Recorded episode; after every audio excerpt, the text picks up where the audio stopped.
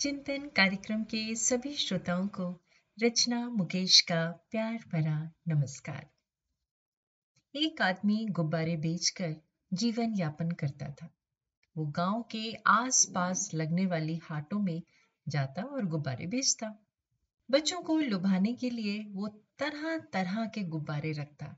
लाल, पीले, हरे, नीले और जब कभी उसे लगता कि बिक्री कम हो रही है तो वो झट से गुब्बारा हवा में छोड़ देता, जिसे उड़ता देखकर बच्चे खुश हो जाते और गुब्बारे खरीदने के लिए पहुँच जाते।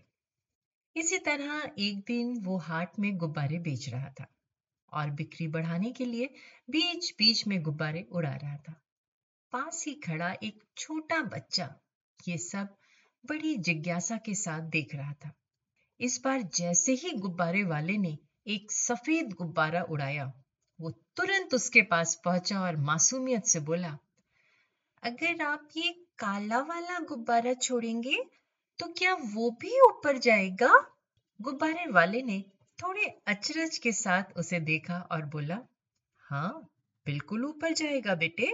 गुब्बारे का ऊपर जाना इस बात पर निर्भर नहीं करता कि वो किस रंग का है, बल्कि इस बात पर निर्भर करता है कि उसके अंदर क्या है। ठीक इसी तरह हम इंसानों के लिए भी ये बात लागू होती है। कोई अपनी लाइफ में क्या अचीव करेगा, ये उसके बाहरी रंग रूप पर नहीं निर्भर करता। ये इस बात पर निर्भर करता है कि उसके अंदर क्या है। तो कभी भी किसी को भी उसके बाहरी रंग रूप से जज करने की गलती कभी मत करिएगा। चिंतन ज़रूर करिएगा।